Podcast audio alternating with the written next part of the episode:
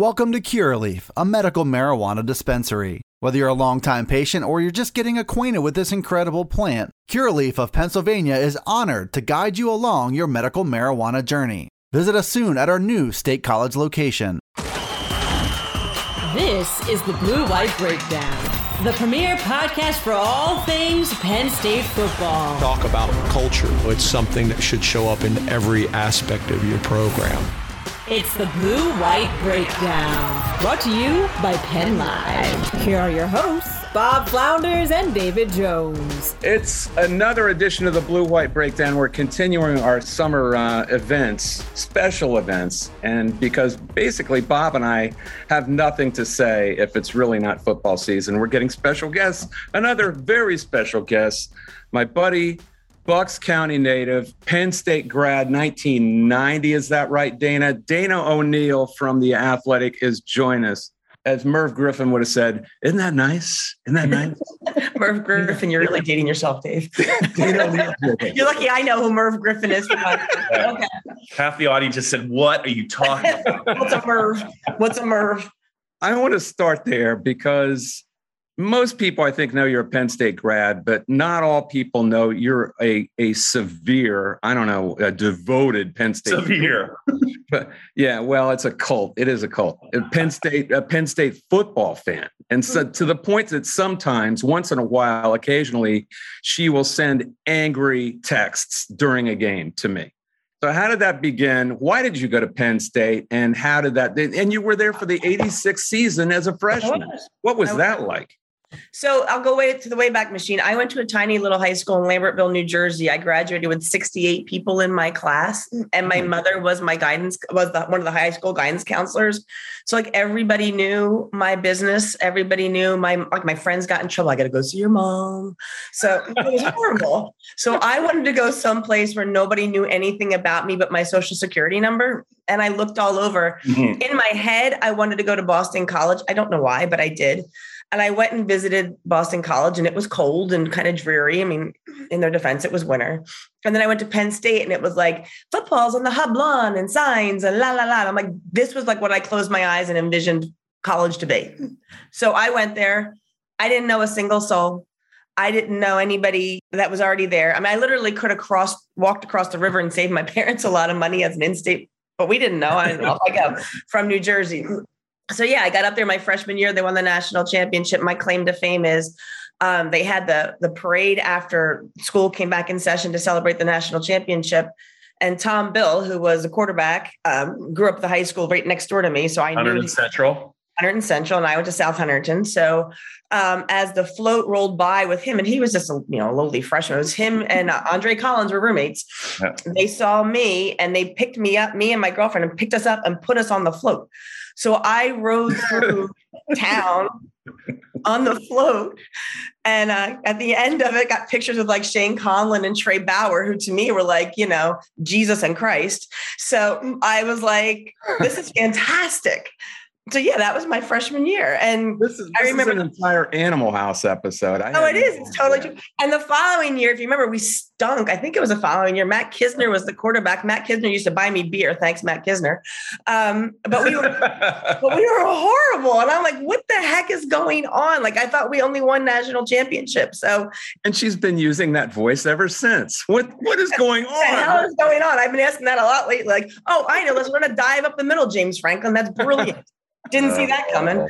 anyway, so that started it. And uh, yeah, so it was, as I tell my kids all the time, like if you go to a place that you want to go back to because it holds such special memories for you, I don't care where it is, you've chosen well. Penn State's just a bunch of buildings. So it was my experiences and then the people I met there that made it special. But you know, I, I had a great time in college. And yet your daughter Madigan is going to Alabama and your son Kieran is about to go to Michigan State.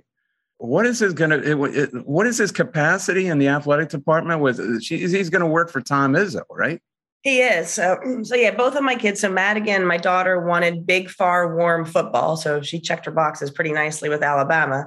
Um, and she wanted nothing to do with Penn State. You know, a lot of kids from where we are go there 13th grade. She didn't want she wanted nobody to know her who she was and what her business was. So she zipped off to Alabama and became really obnoxious because like this year she went to the national championship game and they lost. I'm like, how are you doing? It's fine. We'll go next year and it's in, in LA and I can just stay with my neck with my cousin. I'm like, well, you're not guaranteed to go next year, Madge. Like, mm, kinda. We are. and I can't even argue with him. Like, you suck. Like, you don't even know what it is to be a football fan. You don't suffer.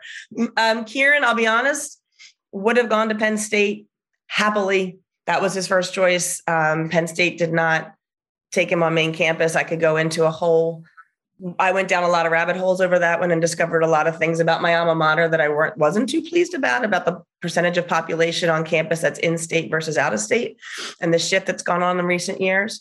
But he pivoted. He talked about um, getting involved in athletics. Between me and my husband's an athletic trainer at Princeton.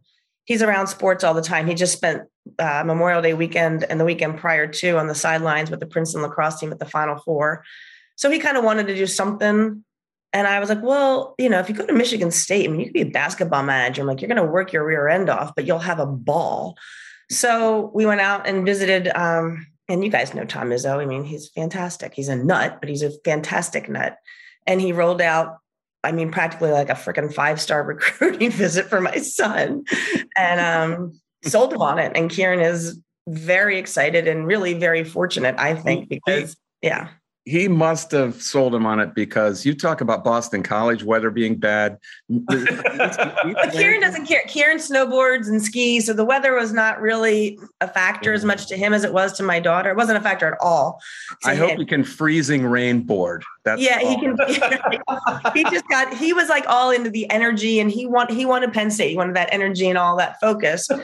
I knew he turned was all in on Michigan State when at one point he said to me, he's like, Mom, do you know, like for senior night, even the managers get to go out and kiss the Spartan? I'm like, Yeah, I know. He's like, You know, it'd be really cool. I said, What? He's like, It'd be really cool if on my senior night we played Penn State and we kicked kick their ass. I knew that I was getting Bring to it. it. There's going to be retribution. There's bitterness now, probably uh-huh. on your part as well. So uh-huh. yep. you have to recuse yourself from anything about Michigan State basketball. Oh, absolutely. I'm not. Maybe the Big Ten. I mean, he could affect the Big Ten race. You got to get out of this. yeah, no, I mean, I can't. Yeah, I mean, look, we we will establish boundaries about what he can and can't tell me, and um, and I'll I'll respect that. And yeah, I mean, yeah, I mean, Tom Izzo calls me long before Kieran was involved, long yeah. before like when I was at ESPN, he used to call me and still calls me just once a, I don't know, six weeks just to kvetch about something. So that one. did he ever rip you in a press conference? Because he did me. Well, any stories about any coaches, but especially Izzo, because he he takes a few minutes to cool down after games. His yeah. cool down period should be 15 minutes, not 10. and some legendary things have happened around him. Yeah. No, he has not ripped me. Um, no, I mean, but I'm not really often in that circumstance as much. Like, you know, I mean, I'm in an NCAA tournament circumstance where it's a little bit more yeah. Sedate, I guess. You don't yeah. like it fights like this. Yeah, yeah, yeah. The, the, as a as a beat writer, he got to know certain guys from certain schools. Yeah, and this is uh, this is probably 2006. It's a mundane after Sunday afternoon game. Penn State's horrible. Ed DeChellis is the coach. They played pretty well. They lost by 12.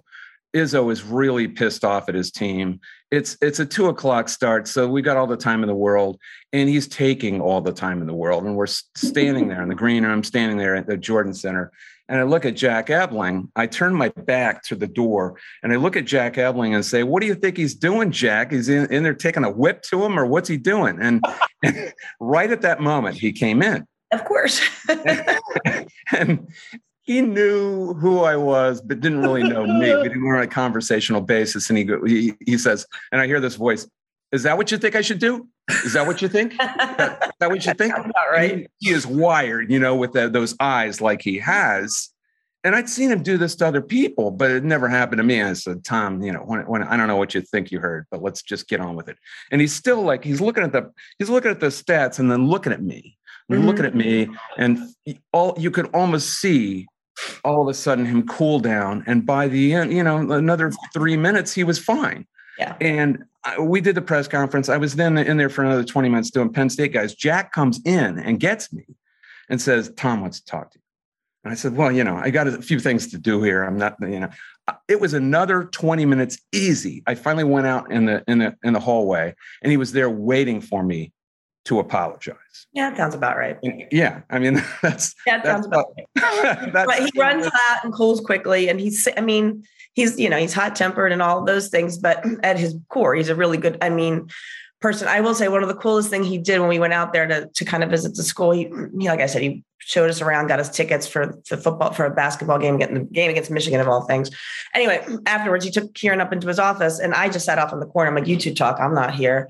So I was eavesdropping, and he went through the whole uh, all the expectations of being a manager, and Kieran asked him some questions, and he gave him great answers and all of these things. And at the end, he said, "Listen." When you come here, we are your family we will welcome you. We treat our managers like gold, all of those things. But he said, it's January of your senior year of high school. Go enjoy your senior year of high school. We'll be here. Don't worry about it. I don't want you to worry about this stuff. You go, you go be a senior in high school. You only get one shot at that. Go enjoy that, which I thought was such a phenomenally wonderful message to share with an 18 year old kid. Don't get caught up in college searches like everybody else. Go breathe and enjoy your senior year. It, it, it was such a lovely sentiment. I was like, all right, he's in good hands this is not the greatest segue, but we have a common history and and some really. I mean, I'm like Forrest Gump. I have I have kind of run into to just by chance some great people before they were anybody and great events just by happenstance. And one of them was the Kentucky Duke game in 1992. And you were there too, I believe, working for the Trentonian. Is that oh, right? That fantastic newspaper. Yes. Yeah, and we're we're like two we're like two seats down. Tell me about you you at the, the hell I was doing there. yeah, you at the time in your career and and how how that unfolded for you. I was two years out of college working at the Trentonian. I had interned there the summer before my senior year, where I covered everything from Little League to the Yankees. I mean, we covered the District 12 Little League uh like we were covering the freaking World Series. Like, I mean, I'm interviewing 11 year olds like every day, full box scores, pass ball, wild pitch. They're 11. But anyway, so yeah, the, I covered small, I covered colleges at Trentonian, like Rutgers, Trenton State, well, College of New Jersey, Rider, uh, Mercer, whatever, whatever they threw at Princeton. Um, and I think I don't even remember how in the world I ended up at, at the regional final. My guess is that my sports editor at the time, I'm trying to remember if it was Chris D'Amico. I think it might have been Chris D'Amico. Chris D'Amico, yeah, great. Might have been like just like throw me a bone, like here, kid, go cover this regional. So I'm like, okay, I have no idea what I'm doing. And I remember coming out of that game and walking back into the press room. And I had met Bob Ryan because Bob is from Trenton. So he, being a lovely human being, like was nice, to little old 24 year old me. And he walked in, he's like, we are not worthy to write this game. And I'm like, I remember well, that. I remember worthy. that. Yeah. I'm leaving. Yeah. Like I'm 20, I'm two years out of college and Bob Ryan doesn't know what to say. I should just go home. I've never looked to see what I wrote. I'm terrified of it. How many people I know now that were at that game? You were there. Pat Forde was there. Mark Coombs was there. Chuck Culpepper was there. All these people who are my friends were at that game, but I didn't know anybody. Rich, Rich Scar- no, I didn't know you either. Right? Rich Scarcella, Harvey Yavener was not at that game, but you were. Um, I was with Harvey Yavener more times than most people, probably. Bob, you want to you want to add anything on? Yeah, is on that is that the game that Laettner stepped on somebody's head? That yeah. would be the one. Yes. He should have got kicked out, right? Yes. Today, yeah, if he had replay back then, he would not have made the shot because he would not have been on the court. Yes. Duke was trying to repeat against a, a Kentucky team that was a bunch of walk-ons and they played the game of their lives and should have beat them. Is that right? Then it wasn't Duke not nearly as ta- no, I'm sorry, Kentucky. Yep, all that. And Pitino was like, you know, I remember like Pitino, I remember Pitino playing, they played UMass the game before, right, with Calipari. And like all this, like both of them are like taking their little leather shoes and stamp, stomp, stomp, you know, um, and, and Cal did the same thing. And Lenny great. Wirtz teed him up. Do you remember yep. that? Yep. Mm-hmm. I was, we, you must have had the same seat two days before as you did then, right? Probably. Again. Do you, do you remember this? Because I've told this story ever since Lenny Wirtz, I think it was his last game, right? And, yeah. and and Calipari would not shut up. No, I do remember and that. It was a competitive game. It was about a six point yep. game. Calipari gets teed up. All of a sudden, it's 14. Oh, it's over. And, yep. And it's over. And there's like five minutes to go. And the crowd's kind of quiet in the spectrum. And he still won't shut up. Cal still won't shut up because he's Cal. But the crowd's kind of quiet. And Pitino's d- down there. And I remember him yelling down. He goes, John, and and Calipari looks up because he's kind of his mentor, you know. Yeah. and John looks at me. He goes, and and Pitino goes, "Shut up!" trying to trying to trying to help him out. So he Sounds about right. yeah, yeah, yeah. Yeah, it was crazy. It was a lot of fun. This is the Blue White Breakdown. Welcome to Curaleaf, a medical marijuana dispensary. Whether you're a longtime patient or you're just getting acquainted with this incredible plant, Curaleaf of Pennsylvania is honored to guide you along your medical marijuana journey. Have questions? Visit us at curaleaf.com or stop in to see us at any of our locations, including our new State College dispensary located at 1248 South Atherton Street. Let's talk medical marijuana and let our confidence become yours. As far as Penn State basketball, Mm-hmm. uh, you you have also now. Let's see. You just missed the great part of the Bruce Parkhill era. I did. I was in Syracuse, I think. But I, I wasn't in school. No, Mm-mm. I was covering it. Did you Yeah. cover the '91 Syracuse, the UCLA game in Syracuse? I did. I forget. I, I Oh. was not intentionally, but I I think I must. I forget who I was covering at the time or where I was. Yeah. Maybe Princeton was up there, or somebody who else would have made probably Princeton. Princeton. Princeton Yeah. was there. They, I was there they covering played North. Carolina. They played mm-hmm. North Carolina. Okay. Yep. Penn State grads and Penn State fans and the the the small fraternity, the small proud fraternity that are Penn State basketball fans would want me to ask you: Is there ever hope for this program to get over the hump and be? I always compare it to what Wisconsin did under Dick Bennett. Uh, and and and then on under Bo Ryan, who continued. Is that is that possible at Penn State? I think it should be. Um, I think.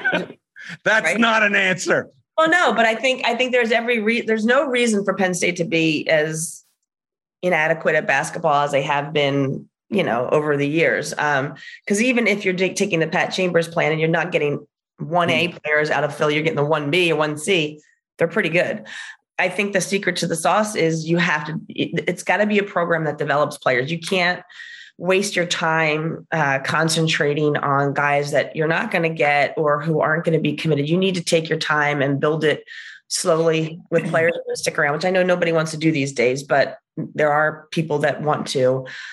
I think you just need to invest in that development. I think the biggest look, I mean, having been and seen the sausage made, and you know it better than anybody. I mean, the commitment to basketball from the university side has been meh at best. I mean, it's it's they're all in when they're decent and making noise, but the the, the financial investment, the take it seriously investment. I mean, it's it's like lipstick on a pig half the time. They need to be make a more of a commitment.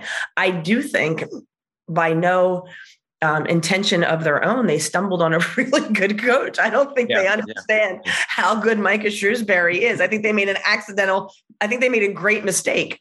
Um, they hired this great coach and they have no idea what they got. He's fantastic. Um, you know, you talk to Matt Painter, you talk to Brad Stevens, as I did when I was up there visiting with them. They can't say enough good things about his basketball brain. His personality is terrific in that he doesn't need to be a big showman. He's a low key guy. He relates to players. He understands development. He understands the kind of players that will work at Penn State and the kind that won't. It sounds like a really insane analogy because it's like it's like apples and kumquats at this point. But if you go way way back machine to Villanova before Jay got there, I mean, Jay took that he developed players. He built a program by bringing in guys that were going to stick around and took his time. And that's what penn state needs and they need to have the patience for micah to understand it's a really hard slog in the big 10 but it can be done. And like i said i think he's a fantastic hire. I don't think they knew that. I think he is a fantastic hire. Yeah, and I, and I think you can compare. You know, people think of Purdue as a blue blood in the Big Ten. They are, but but but Yeah. they they don't recruit, especially when Gene Keady was done. That program was in the depths, yeah and Painter had to really build it from the foundation up. Correct. And Micah Shrewsberry was part of that, and they developed a lot of kids. Well, and if you Uh, look at the entirety of the Big Ten, right? I mean, most of the Big Ten, the successful teams that stay at the top, are built that way. It's that league is not the SEC, obviously, for a thousand and one reasons, and put a dollar sign in front of that, a thousand and one reasons. But Big Ten programs tend to be in-house built if they're successful. So I, I agree. Yes, and Micah was part of that at Purdue. You're right. and he's still you know i i i talked to him a couple days ago about the Celtics series, Bob. You'd be interested in this because he still talks to Brad Stevens all the time. And I was talking to him specifically about Derrick White. Now, here's a kid who played one year at Colorado, was mm-hmm. at a D2 school. Nobody wanted him out of high school in, in suburban Denver. And that's who we were talking about. And once they put White in the game, uh, Stevens texted Mike and said, I think they got the right lineup in there. Uh, I forget which game he was talking about. But this is these are the kind of guys that Penn State could get. Derrick. White is there right. lots, dozens of Derrick Whites out there. Right. And I think Micah Shrewsberry can do that. I agree with you. And I think he not only can do that, I think he wants to do that. I think that's part of the issue. You know, sometimes a coach understands I have to do that, but that's not necessarily the way they want to go, right? They prefer the easy road. I think he wants to do that. I think he recognizes the value in making a program go that way and I agree with you that you have to develop there because you're never going to get the high end, especially in NIL age. You're never going to get five star guys or even a lot, many four star guys to go there. You have to do it the way Dick Bennett with Tony Bennett did it mm-hmm. at Wisconsin. Tony Bennett, I don't, I don't know if you know this, but I, I once had a conversation with Tim Curley about 2007 I said, you know, and DeChellis was going through his fifth year and they're going nowhere. He, to Ed's credit, they they did get over the hump with Talor Battle, but but it's always up up the hill three quarters of the way and slide down with Penn State, which is what happened again because they wouldn't invest in anything even after he made the NC tournament with Talor Battle. But this is this is before that. This is like 07. And I said, you know, there's a guy, and I'm thinking exactly this: a guy who can take three star talent and and make a real team out of it. And that's all they want at Penn State. And he would I said, this guy's in Pullman, Washington. He's doing it on Mars. His name's Tony Bennett. You might want to consider this guy because I think you could get him. I think they could have gotten him for two million dollars. He was probably making, you know, nine hundred thousand there. And you know, of course, Tim went, yeah. "Oh, that's that's nice." That's nice. I can't believe they didn't listen to you, Dave. Go ahead, Bob. You, you probably got something. Yeah, Dana, I just had one. It's a it's a football question. As a writer and also as a Penn State fan, it's almost exactly 10 years to the day that the NCAA sanctions came out against Penn State, Bill O'Brien's first year. Did you think the program was pretty much dead in the water? Because look at them now. Um, they haven't caught Ohio State, but they're competitive uh, you know, and they've done some good things in the last decade. What were you thinking at the time? Did you think it was over? Yeah, I, I mean, I, I, thought I thought a lot of things um, in that in that span of time. Obviously, needless to say, but yeah, I mean, I remember thinking that this is just. And not just because of the sanctions, but because of the the stigma and the reputation. I was like, how are they ever going to get out from under this? Like, football you need a lot of guys to kind of take a flyer and, and kind of come together. And i thought for sure yeah i thought for sure it was going to be really really ugly for a really long time. I just assumed that nobody would come. I just assumed that you know bill o'brien would would do the best he could but in that league there's just no chance. And i, I think it's interesting in retrospect he is sort of like i mean un- forgotten isn't the proper word but he's sort of glossed over sometimes. I mean he was beyond pinnacle in in, ter- in keeping Penn State afloat. I mean, what an incredible job he did. Um, I think I don't think people understand exactly how difficult that was because, it, like I said, it wasn't just the sanctions which were horrible and painful and limiting, but it was it was the stigma. I mean, I remember just you know my roommates and I used to talk about it all the time. Literally up till the whole story broke on Jerry Sandusky, people would say, "Where did you go to school?" Penn State. Oh, cool, Joe Paterno. That's awesome. Next day, where'd you go to school? Penn State. Oh. And, yeah. and that was literally like for me, who I had nothing to do with anything, right? So you can imagine, like, if you're a kid being recruited, like, why would you want to go to a school where everyone's like, ugh? So, yeah, I never thought that they could keep it afloat, to be honest with you. Uh, we don't want to let Dana get away without yeah. mentioning this. It's all again. It's almost like Merv, and Dana has a Dana has a wonderful book. this actually came out last fall, but I still get it. You, you need a shore read to go up to the shore and just crack something open any place in it. It's one of those books. It's a lot like Didinger's Eagles Encyclopedia because there was so much went into it of, of, all the, and it goes all the way back to the the very infancy of the Big East. Uh, the when when they started it. Of all the interviews you did in here, and I enjoyed so much of the mid '80s stuff because that was the honeypot of the whole thing. I was just reading stuff about Pearl Washington because it's so great, and Boeheim talking about seeing him for the first time. What were your favorite interviews in the book? Because you got everybody. You got John Thompson before he died. You got you got everyone. I, you know, uh, there are so many, and I hate to single one out, but I will say what I'm most grateful for is I got I signed that, started that book like December of 2019. And we all know what happened in March of 2020, right? The world went bananas. By God's good graces, I think somewhere in January or February, I went to New York and spent about four and a half hours with Lou Carnesecca and Jack Kaiser in a little room at Carnesecca Arena, Jack Kaiser being the athletic director who hired Louis and was every bit as in, uh, important to the founding of the Big East as of the coaches. So to sit there and listen to these two 90 year old men, Jack yeah. just passed last yeah. week, tell stories for four hours in person was amazing in and of itself. But then COVID happens. Like there's no, you can't do, you can't Zoom with Louis Carnesecca, right? You can't get Louis on the phone. You you got to do that in person. Um, so and they were just they played off of each other and the stories they tell. I mean, like Louis talking about like coaching a JV baseball team and Jack Kaiser looking down at him totally ignoring the JV baseball team he's supposed to be coaching because he's leaning on the fence talking to Lou Alcindor. I mean, like that, like that happened. um, it was crazy, absolutely crazy. So it's just, yeah. I mean, those two were just the the, the again. The, the, book's called The Big East, and it came out last what November, mm-hmm. October.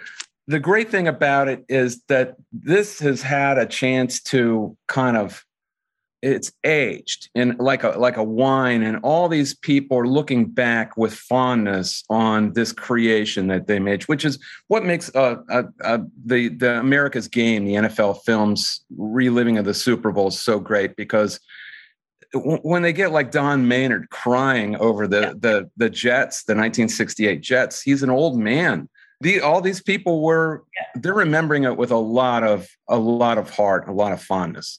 Yeah it's it was a lovely thing to be able to pick up the phone and saying hey i'm writing a book about the big east. You want to tell me some stories? Nobody was like no. Everyone was like oh how long do you have? Yeah yeah. I mean they all have such fondness for it not just because it was funny and crazy but there was such a connection I, am still amazed at the job. That, yeah. Yeah. I mean, Dave Gavitt really forged a league based on look, you guys can scream and fight all you want in public, but when you are behind closed doors, you've got to support this league first. Otherwise, we won't make it.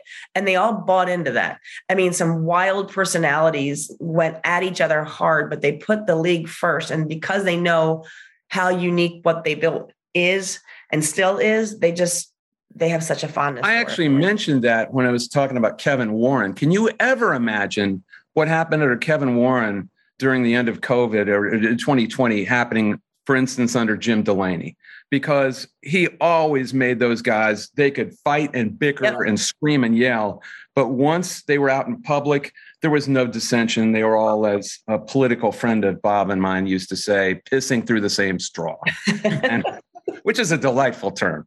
Uh, but but but that's that's what the Big East was. And it that's was. what Gavitt achieved. And and even even after that, I think they still had that brotherhood. I think they still have it now, which I think is really interesting. I think there's such a respect for what was that the coaches within it. I mean, it's a little different, God knows, because they keep changing a lot of faces. But I find that because they recognize that their strength is, is basketball and they're only about basketball, it kind of cuts out the it cuts out the nonsense. I think that allows them to focus on one another with with true commitment because they don't have to worry about. There's no envy about oh your football team's going to make more money. We're all the same here.